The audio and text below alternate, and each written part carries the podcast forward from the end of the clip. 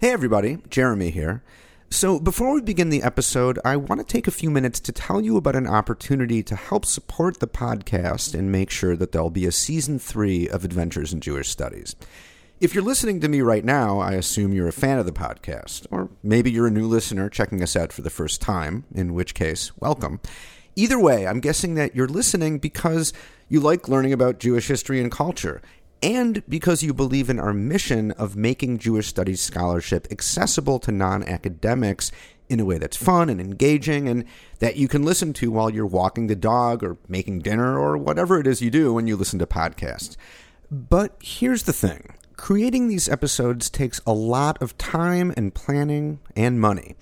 Our initial seed funding for the podcast is coming to an end, and while we have some funding for next year, we need your help to produce more than just a handful of episodes and to remain true to our very high production standards. If you enjoy the podcast and care about Jewish history and culture and think that resources like the podcast are important for Jewish education, I hope you'll help us raise the funds we need to keep going. The best way to do that is on Jewcer.org. That's J E W C E R dot O R G. It's a crowdfunding platform for Jewish projects where we've just launched a campaign. So go to Jewcer.org slash project slash AJS podcast. We'll put that link on the podcast webpage. Or you can just go to Jewcer.org and search for Adventures in Jewish Studies. So thanks in advance for your support. We really appreciate it. And now, on to the episode.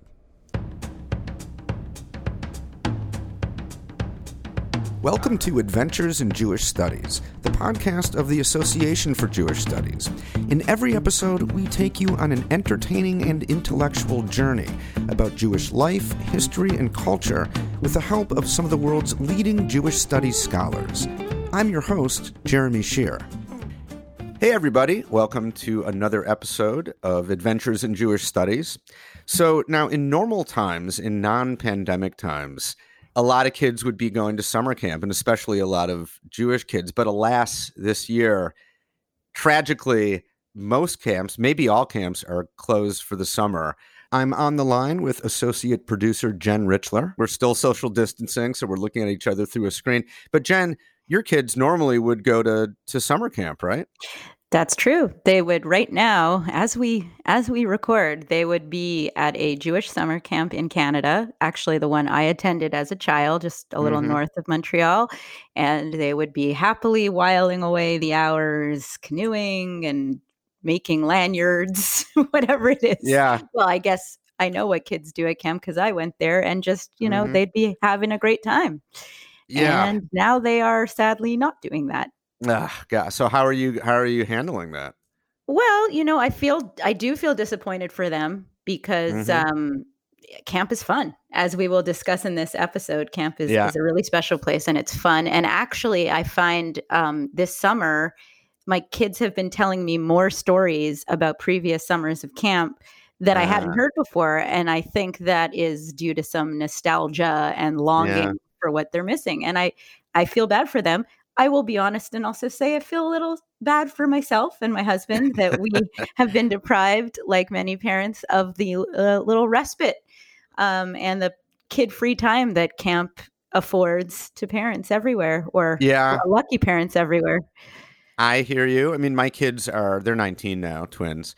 Uh, but they used to go to, they went to camp. We sent them to Young Judaea camp up in Wisconsin. And boy, when they went away for those four weeks or what, however long it was, that was like paradise for us, for me and my wife, and also and and for them too, right? I mean, summer camp. I went to camp too. I went to Camp Tavor in Three Rivers, Michigan, a Habonim Dror camp, and it was a pretty formative time in my life, right? In terms right. of of Jewishness and how I felt about being Jewish and just the friends I made there. I mean, this, those are some of my best friends still to this day, right? Yep. Yep. And uh, so it really is such a shame that camp is closed this summer. But what are you going to do? They got they had to close. What right? are you going to do? You just plod along and hope yeah. for the best next summer. Yeah. Right. But but as you mentioned, that's really what this episode is all about. I mean, yes, summer camps are closed, but this episode about summer camp is pretty much the next best thing. Wouldn't you agree? Oh yes, it's it's camp in podcast form. Yeah, I mean it's almost the same. It's really. like being there. we hope. Of course it. Of course it's not. Um, but that's why, really, why we wanted to do this episode, right? We knew camps would be closed, and so we wanted to take a look at Jewish summer camp. Like, what is the big deal? You know, what makes Jewish summer camp so special? And and, and part of the way that we explore that is by going back in history, as we often do, looking at the origins of Jewish summer camp. How did it get started? Why did it get started? And how has it evolved over time? And why does Jewish summer camp remain as such a big deal today? Enough of us yakking about camp. Let's get to the episode.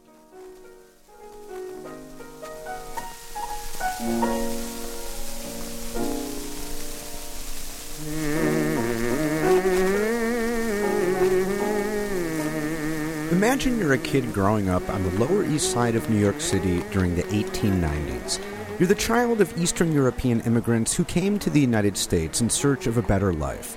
But for the time being, at least, you're poor.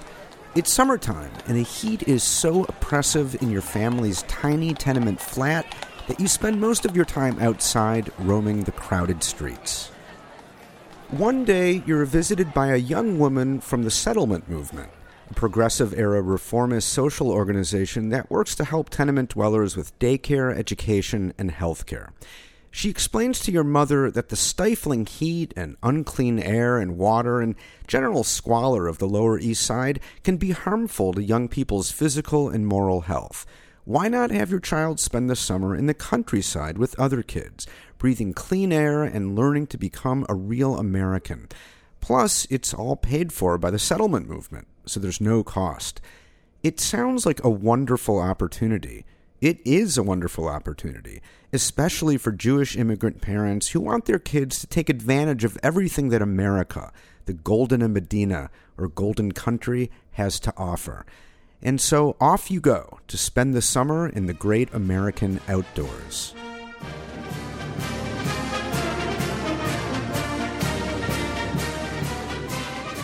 American summer camping as a definable movement or sector comes out of the progressive era idea of the fresh air movement. This is Sandy Fox, a Jim Joseph postdoctoral research fellow at Stanford University who specializes in the history of Jewish summer camping. The idea being take urban youth who live in these industrialized cities, which reformers believed were bad for them in terms of their health and their moral hygiene, take them and bring them to the countryside and give them an opportunity to live kind of an anti modern fantasy. The Fresh Air movement wasn't a Jewish movement, although many young urban Jews of the era participated in its summer camp programs. Some Jewish organizations, such as the Young Men's Hebrew Association, or YMHA, the Jewish counterpart to the YMCA, also sponsored summer camps. But the camps were not intended to foster Jewish identity. Their purpose was to mold immigrant youth into upstanding Americans it was appealing to go, let's say, to a settlement house camp because they would be free or very, very low cost, and, and families would be encouraged to do so. At the same time, these camps, with their assimilationist impulses, did not make a lot of accommodations for Jewish campers. So, kosher style food, for instance, that would be probably a no go. During the early decades of the 20th century and into the 1920s, specifically Jewish camps that did strive to cultivate Jewish culture and identity began to emerge. There had been some private Jewish camps before then, but camps with a Jewish educational focus really took off in the 1920s. You start to see in the 1920s camps sponsored by Yiddish organizations, the Volksschulen, organizations like the Workmen's Circle and different sort of labor unions or fraternal organizations sponsoring camps for Yiddish speaking youth or children who were born to Yiddish speaking parents. So these kids in the beginning, in the progressive era, already spoke Yiddish, but they would come and they would better their Yiddish, or that would be the idea. A few Zionist camps also began during the 1920s, and so did Jewish camps that weren't explicitly Zionist. Jewish educational camps that are not affiliated directly with a Zionist or a Yiddishist movement, like Camp Cejwin, Camp Modin. And that's sort of the milieu of the Jewish educational camp in the interwar period. One reason that more and more Jewish kids during this era went to Jewish summer camps was because mainstream camps were for middle class Protestant boys. Many didn't allow Jews, Catholics, African Americans, or any other non Protestant kids.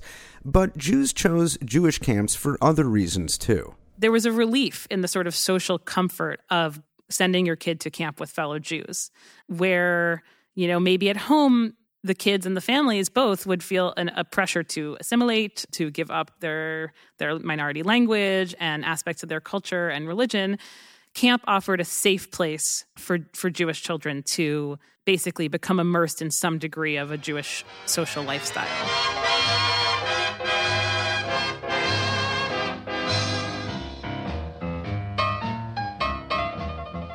This is the G.I. Jive man alive.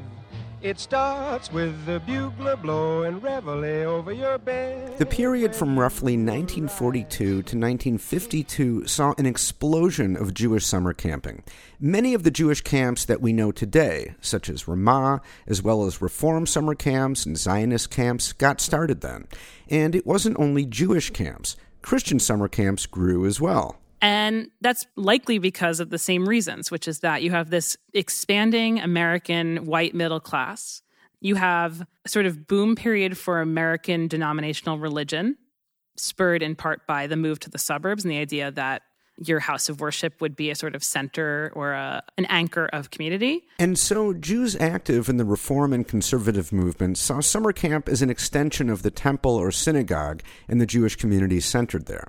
But other forces were at play too.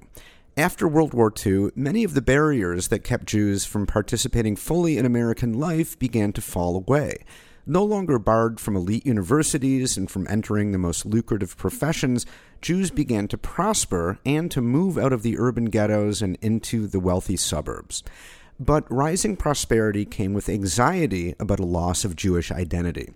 Many American Jewish parents worried that their suburban kids were too comfortable. Their middle class lives seemed completely disconnected from the poor inner city Jewish enclaves, not to mention the shtetls of Eastern Europe and who certainly would not understand, you know, in the Zionist mindset, the experience of chalutzim, pioneers in Palestine and later Israel, and the difficulties they faced. Jewish parents came to see Jewish summer camp as a way for their kids to have what they saw as an authentic, immersive Jewish experience. But there's no doubt that Jewish summer camps owe their growth after World War II to one thing above all the destruction of European Jewish life and culture in the Holocaust. Suddenly, American Jewish leaders saw themselves as responsible for carrying Jewish culture into the future. At that point, we have to remember Israel's future was very uncertain. And so American Jews really were conscious of their role in continuing Jewish culture as they understood it. And so camps came to take on that mission and in very different ways depending on their ideologies. For example, millions of Yiddish speaking Jews had been killed in the death camps of the Holocaust. The directors and counselors at Yiddish camps felt that they had a duty to teach Yiddish to prevent the language from becoming extinct. The entire fight to keep Yiddish alive in a camp, let's say like Camp Hemshech or Boiberik, was inflected by this tremendous feeling of tragedy and loss, at least from the staff members' perspective. But also, a lot of the campers in the post war period, at, at Camp Hemshech at least, were the children of Holocaust survivors. Zionist camps also responded to the Holocaust by positioning the newly formed State of Israel as a sort of beacon of hope during a dark time. Zionist educators believed that Israel could be used effectively as a tool to engender Jewish pride in a time where Jewish pride might have been kind of hard to come by. A Zionist take home message was very, very common in most Jewish summer camps because it, it provided a happy ending to a generation that at least these older Jews believed needed that happy ending in order to feel positive about being Jewish. So that's very different at the Yiddish camps. There's no easy happy ending there. Jewish summer camps weren't the only institutions that American Jews relied on to provide education and foster a sense of Jewish identity in their kids. There were also, of course, synagogues and Hebrew schools and Jewish day schools. But camp was seen as a cut above those other institutions because, as Fox says, it was fully immersive. So, what do I mean by immersive? I mean, obviously, you have a campsite. And so that environment plays a role in it. You can build an environment that, you know, all the names of the buildings are in Hebrew or in Yiddish and you can lock the gate or or not take campers too much outside of camp for the period they're there. And I think the fact that Jews went to camp for longer periods, like 4 to 8 weeks, adds to that right? So Christian camping, there, there are a few camps that are Christian and meet that long, but it's very, very it's a small number, I think, by the post war period, as I understand. So that length of time is really crucial. Jewish camp directors and educators crammed those four or eight weeks with as much Jewish content as possible. Prayer in the morning to flag raising and the question of are you going to raise the Israeli flag alongside the American to labor hour that sort of evoked the kibbutz mentality or the socialism of Yiddish speakers of, of yore and so forth and so on. So you structure camp life from a daily, a weekly, and a monthly perspective to have an ideological vision all the way through. Part of that ideological vision before World War II and in the early post war years included language instruction in Yiddish or Hebrew. And we're not talking about simply using Hebrew or Yiddish words to describe various camp buildings and age groups. We're talking about full Yiddish and Hebrew immersion. In some camps, English was forbidden. But as early as the 1940s, it was pretty obvious that Yiddish immersion wasn't going to work.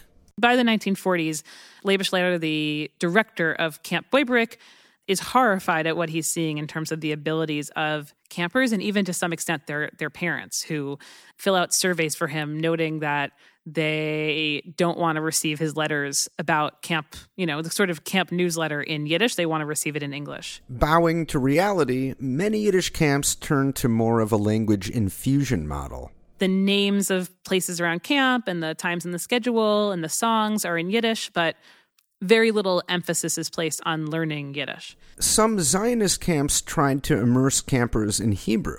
The main example here is Camp Masad, they create their own dictionary. They had a very strict founder and camp director, Shlomo Shulsinger, who, I mean, as I understand from the archives and from oral histories, campers could be a little bit afraid of him. Because, according to Fox, campers who were overheard speaking English could be punished or get yelled at.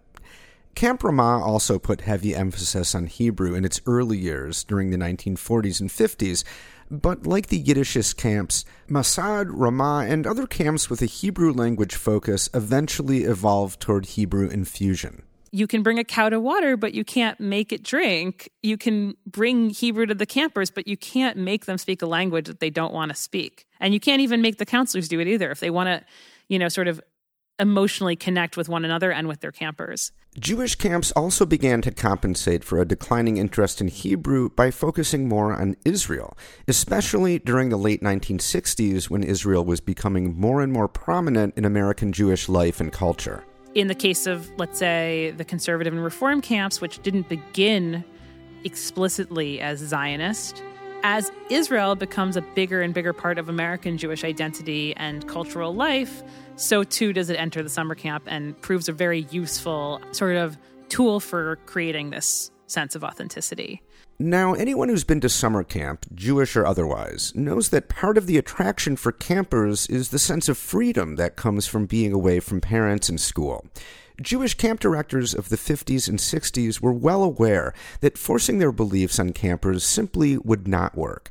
Instead, they adopted what anthropologist Randall Tillery would come to call structured mayhem.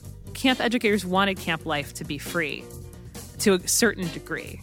And that by structuring that freedom, allowing certain kinds of activities like raids, games that sort of gave campers the feeling of running free around camp, like capture the flag, camp dances that gave a very specific window and a controlled way for campers to express interest in the opposite sex or perhaps the same sex um, and sexuality. That these were ways to deal with that fundamental tension of okay, you have this majority at camp that are campers, that are children and teenagers, and how do you how do you give that that majority enough power that they feel free. That was important because Jewish camp directors also knew that that sense of freedom was essential for achieving the overall mission of fostering a sense of what they saw as authentic Jewishness in their campers. If you want camp to work, quote unquote, if you want campers to go home feeling or being more quote unquote authentically Jewish, they need to feel like they made that choice on their own, that that authenticity is their own. And so structuring camps to have a great degree of freedom was one way in which they did that. Every time I close my eyes, I remember how time flies when I'm with her. We try to make every moment My home's gone by so fast. Looking back, it's all a blur.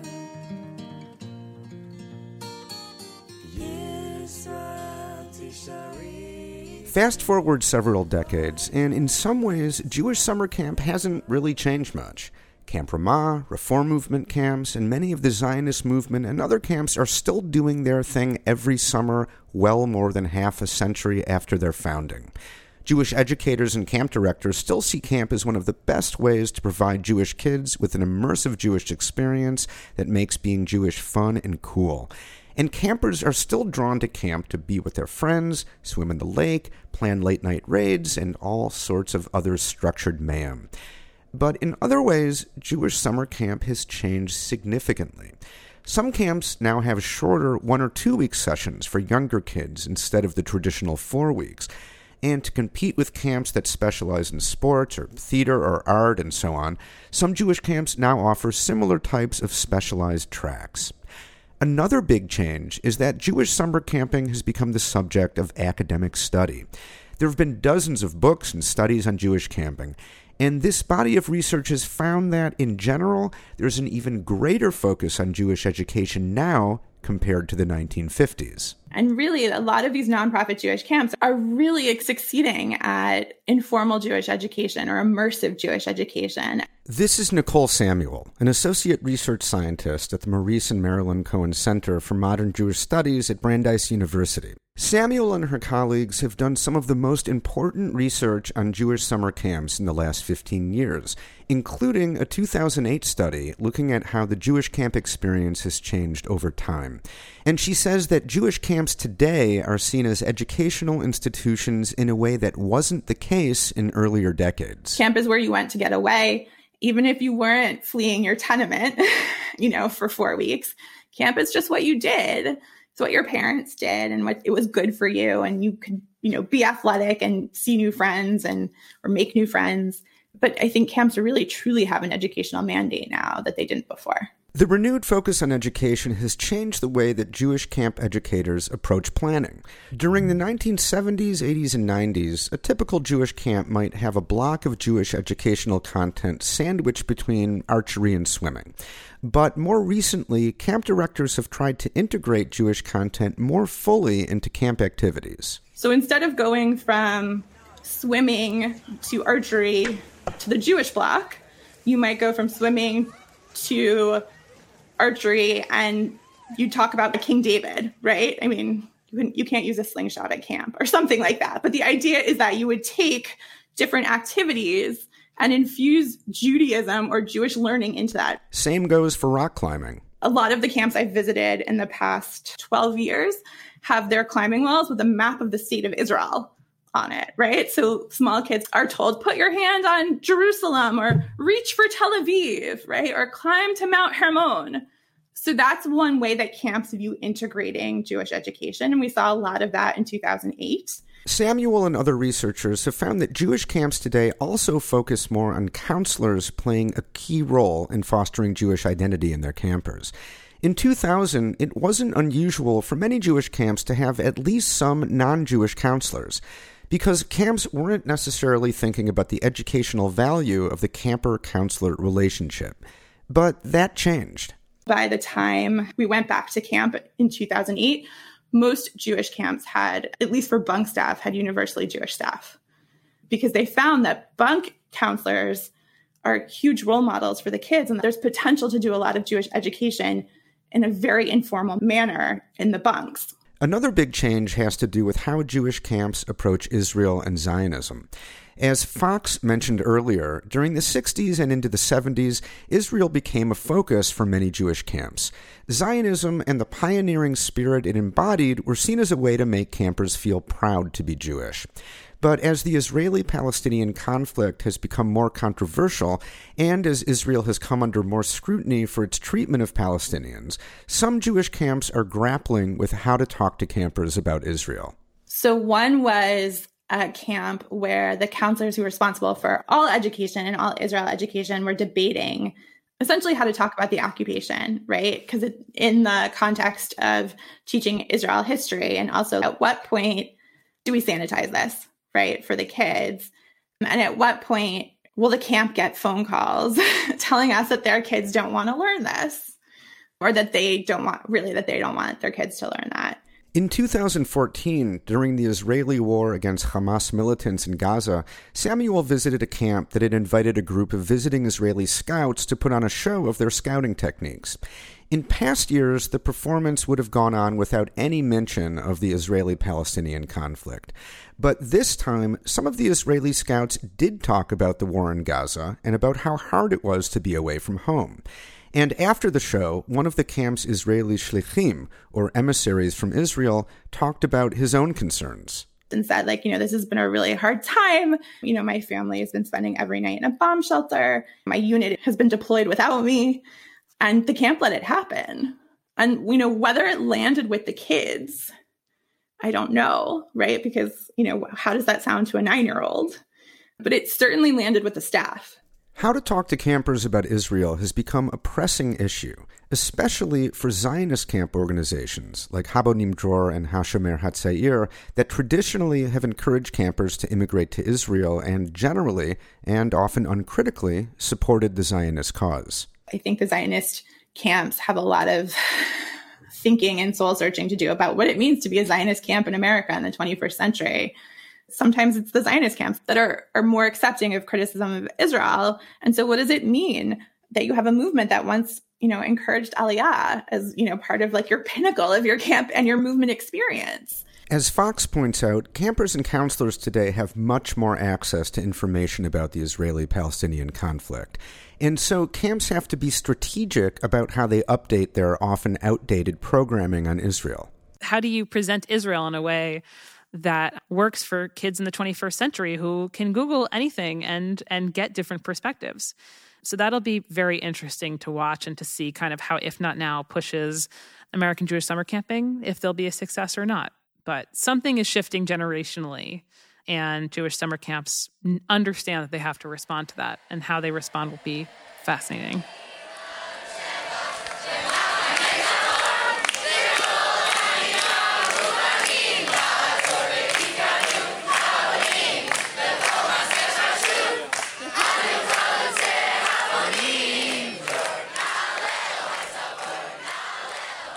The most immediate challenge facing Jewish summer camps today, of course, is that the COVID 19 pandemic has shut them down this summer. It's a huge bummer for kids who look forward to camp, and let's be honest, for parents who look forward to getting a break from their kids. But the fort's closure also puts at least some camps on very shaky financial ground. I think if some camps were on the brink before this summer, then I think there's going to be a lot to recover from. I think camps that have a business model where they can host conferences or retreats as soon as they can get that back they'll be in better shape one reason to be hopeful, according to Samuel and other researchers, is that the demand for Jewish camps seems to be growing. According to the Foundation for Jewish Camps, the number of Jewish kids attending camp in the United States has increased in recent years, and so has the number of Jewish camps on offer. Surveys show that American Jewish parents think that, on the whole, camps do a good job of making their kids feel good about being Jewish.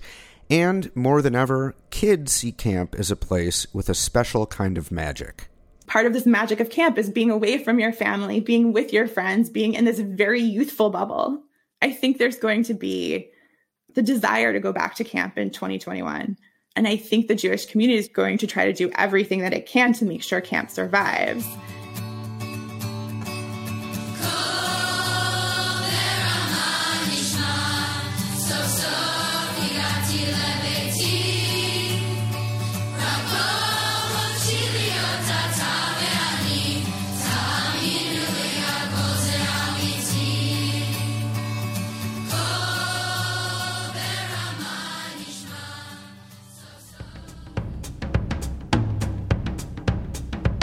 Adventures in Jewish Studies is made possible with generous support from the Salo W. and Jeanette M. Baron Foundation.